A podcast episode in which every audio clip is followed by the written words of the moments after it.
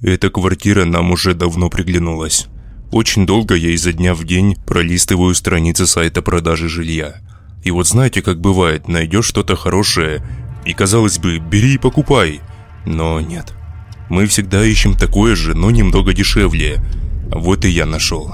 Ведь переезжать мы с женой давно надумали, но все никак не соберемся. То денег не хватает, то времени. Все-таки двое детей, и хотелось бы дать им побольше простора. У нас была такая возможность. Грех ею не воспользоваться. Ведь ютились мы в небольшой однушке, и места категорически не хватало. Подсобирали денег. Нам также помогли родители, и вот кругленькая сумма лежит в ящичке за столом. Оставалось лишь найти подходящий вариант, купить его и зажить новой жизнью. Этим я и занимался на протяжении, наверное, целого месяца. Да, ездили, смотрели квартиры, но постоянно что-то не нравилось. Планировка, вид с окна или не торгующиеся хозяева. Но спустя недельку с того дня, когда мы смотрели последнюю квартиру, все же я нашел объявление, которое довольно сильно меня заинтересовало. Хорошая квартира, три комнаты. В объявлении так и написано. Низкая цена из-за того, что в квартире умер человек. Суеверным не звонить и не писать. Но я-то человек советский, и я знаю, что ничего такого в мире не существует. Ни бога, ни дьявола. Как это нарисовали нам в Библии. А уж тем более не существует призраков, фантомов и прочей потусторонней фантастики. Я все-таки набрал по номеру, указанному в объявлении – и уже на следующий день мы с женой отправились туда. Все посмотреть и даже, возможно, сегодня же и заключить сделку. Вызвали такси и поехали в другой конец города. Это был старый трехэтажный дом, который еще, наверное, немцы после войны строили. С виду ухоженный, но в некоторых местах уже успела осыпаться штукатурка. Но это не беда. Вот в доме, где мы живем, там вовсе между третьим и четвертым подъездами щель образовалась. Вроде как воды подземные нашли там, что ли. И есть риск того, что четвертый подъезд и вовсе рассыпется. А здесь вроде как нормально все. Даже дверь в подъезде была с домофоном. Железная такая, массивная. Как только подъехали туда, мне как-то сразу и понравилось, что ли. Такой райончик хороший, и школа рядом, и садик, магазины, и даже университет – Отдавали квартиру вообще за сущие копейки. Тоже не скажу, что молодая, но и не особо старая пара. Мужчина и женщина лет 45-50. Мы вышли с автомобиля. Таксист уехал, а нас у подъезда уже ждали продавцы. Очень милые и приветливые люди. Мы поздоровались, познакомились, и женщина пригласила нас пройти в дом. Подъезд был тоже более-менее в нормальном состоянии. Видно, что за ним ухаживают местные – Убирают, моют полы, ставят цветочки на подоконнике. И вообще все было более чем хорошо. Женщина открыла незапертую дверь и пригласила нас пройти первыми. В квартире очень вкусно пахло. И на мое замечание женщина ответила, что вот-вот закончила печь пирожки и пригласила нас за стол на чашечку чая. После осмотра квартиры, разумеется. Сказать честно, жилплощадь была безумно уютная и просторная. Я уже начинал строить планы даже, где что будет стоять и где чья комната. Жена моя уже стояла за мной счастливой улыбкой. Немного попахивала стариной. Но это далеко не проблема, что стоит купить сейчас нормальную мебель, переклеить обои и вуаля совсем другой вид. От обзора квартиры нас отвлекла женщина. «Пойдемте, пирожками кормить буду, а то стынут, успеете еще посмотреть». С улыбкой проговорила она, и мы послушно прошли в довольно просторную кухню. Запах был просто невероятный, как Алина, жена моя, задала вопрос. «А здесь действительно кто-то умер?» «Умер?» – повторил вопрос мужчина, замешкавшись. Они поменялись в лицах. На пару секунд, как будто вовсе не этот вопрос ожидали, а затем словно в себя пришли. «Да, это до нас еще вроде как бабулька свет покинула», – ответил мужчина. «Мы купили эту квартиру уже с этой печальной историей перебила его женщина. Можете не бояться, призраков и паранормальных явлений здесь не было, да и сейчас нет. Да мы особо и не верим в эти басни, сказал я. Скептики? Подозрительно поинтересовался мужчина.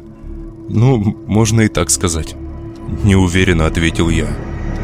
Есть все-таки в мире что-то паранормальное, я верю в это. Но в этой квартире вы не найдете этого. Берите пирожки, чаю сейчас налью. До самого вечера мы так заседали, общались, смеялись и решили все-таки с женой покупать эту квартиру. Она идеально подходит нам. Еще и деньги останутся. Куплю дешевенькую машинку. Вообще то, что надо. Подумал я и пожал хозяину руку, договорившись о встрече уже с риэлтором и нотариусом завтра в 3 часа дня. Счастливые как никогда мы поехали домой. Проживать в старой квартире последнюю ночь, как я тогда думал. Продавать ее мы пока что не собирались, мало ли что. Вот и хорошо, что не продали. Дети безумно обрадовались, когда услышали весть о нашем скором переезде и ту новость, что у каждого теперь будет целая своя комната. Я думал, они спать не лягут сегодня. Вот так они туда захотели. Наступил тот самый день, и как и договаривались, мы в три часа заключили сделку и стали новыми обладателями большой трехкомнатной квартиры. Весь оставшийся день мы свозили туда вещи, убирались, делали перестановки мебели. Дети выбрали себе по комнате и были безгранично счастливы. А я сидел на кухне и размышлял, какой бы сделать здесь ремонт. Но не суждено, видимо, было ремонтом здесь заняться, но об этом позже.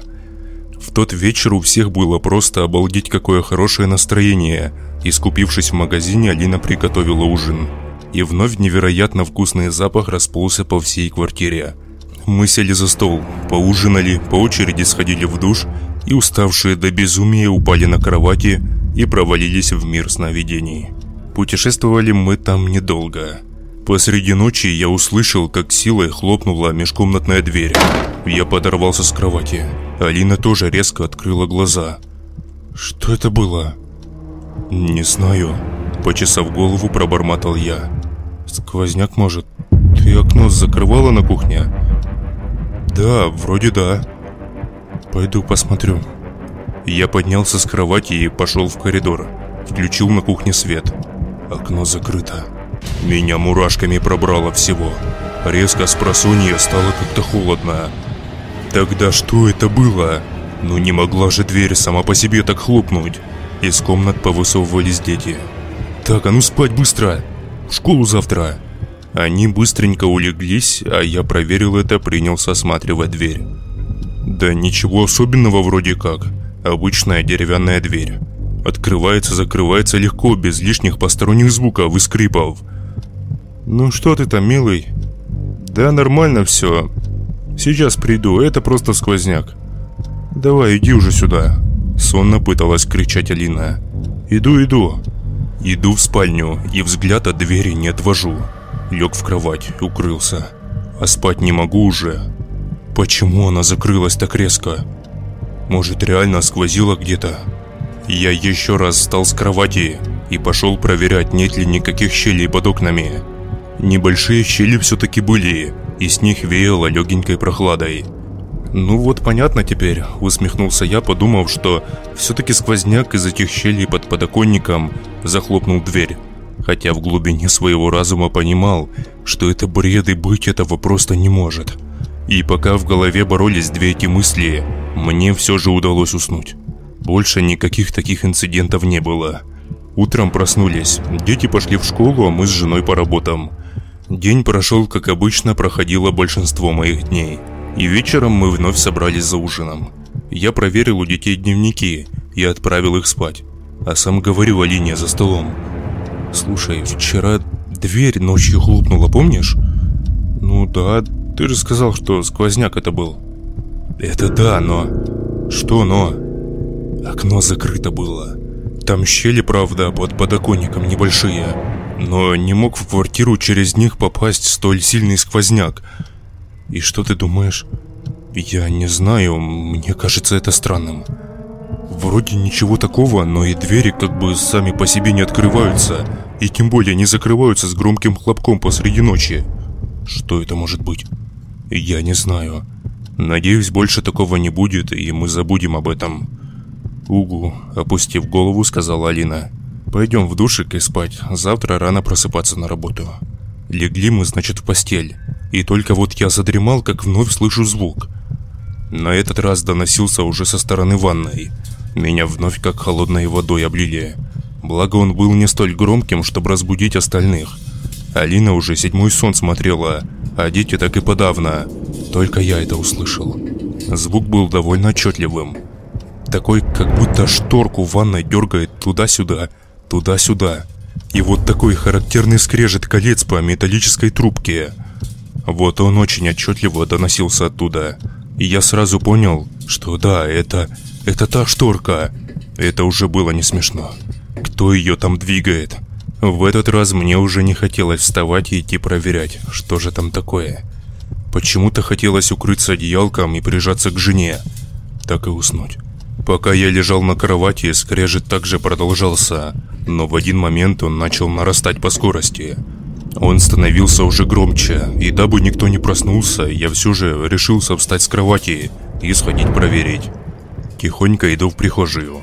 Скрежет все еще продолжался. Включил свет, и все утихло. Я резко открыл дверь в ванную, и там никого не обнаружил. А сама шторка была там же, куда я ее и задвинул, когда последний принимал душ. Может, приснилось дураку? Не знаю. Ладно, потом думать буду, а сейчас просто я хочу спать. Не успел я дойти до кровати, как вновь услышал тот скрежет с ванной. «Да что за херня?» – прошептал я и вновь бросился в прихожую. Вновь открыл дверь в ванной и никого там не увидел. Да но это уже не могло мне сниться, ведь в данный момент я не спал. Да, хотелось очень, но я был в здравом рассудке, и я действительно слышал эти звуки. Стою как дурак в прихожей и думаю, что делать. Пошел на кухню, посидел там, и все же сон взял свое. На часах уже час ночи, и я все-таки пошел спать. Обняв жену, я уснул. Но, как вы уже могли догадаться, спал я недолго, так как услышал жуткий визг с комнаты старшей дочки. И Алина тоже это услышала. Я подорвался с кровати и сонный побежал к ней, к дочке в комнату. За мной жена. Открываю дверь, дочь сидит около шкафа, визжит, прикрывая руками рот. Алина сразу успокаивает ее. «Викуль, дочечка моя, что случилось? У тебя что-то болит?» «Нет, мам, здесь кто-то есть». «Кто есть, дочка?» «В этой квартире только мы, нет никого больше. Я видела это». «Что видела? Где?» Спросил уже я. «Там, в проходе. Вот где вы сейчас стоите. Я открыла глаза, потому что почувствовала, что я в комнате не одна. Там стоял кто-то». «Кто стоял, дочь, ты можешь объяснить?»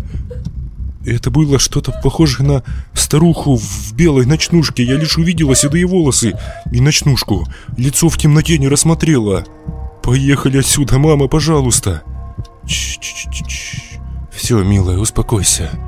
Все будет хорошо. Милый, проверь, как там Мишка. Захожу в комнату, а там к Мишкиной кровати подходит кто-то. Я бросился к выключателю, а лампочка лишь на долю секунды вспыхнула, а затем лопнула с характерным хлопком. Но мне и этой доли секунды хватило, чтобы понять, кто там стоял и кто тянется к моему сыну. Это была старуха, одета в белую порванную ночнушку, в каких-то желтых гадких пятнах, седые растрепанные редкие волосы и неимоверно жуткая физиономия.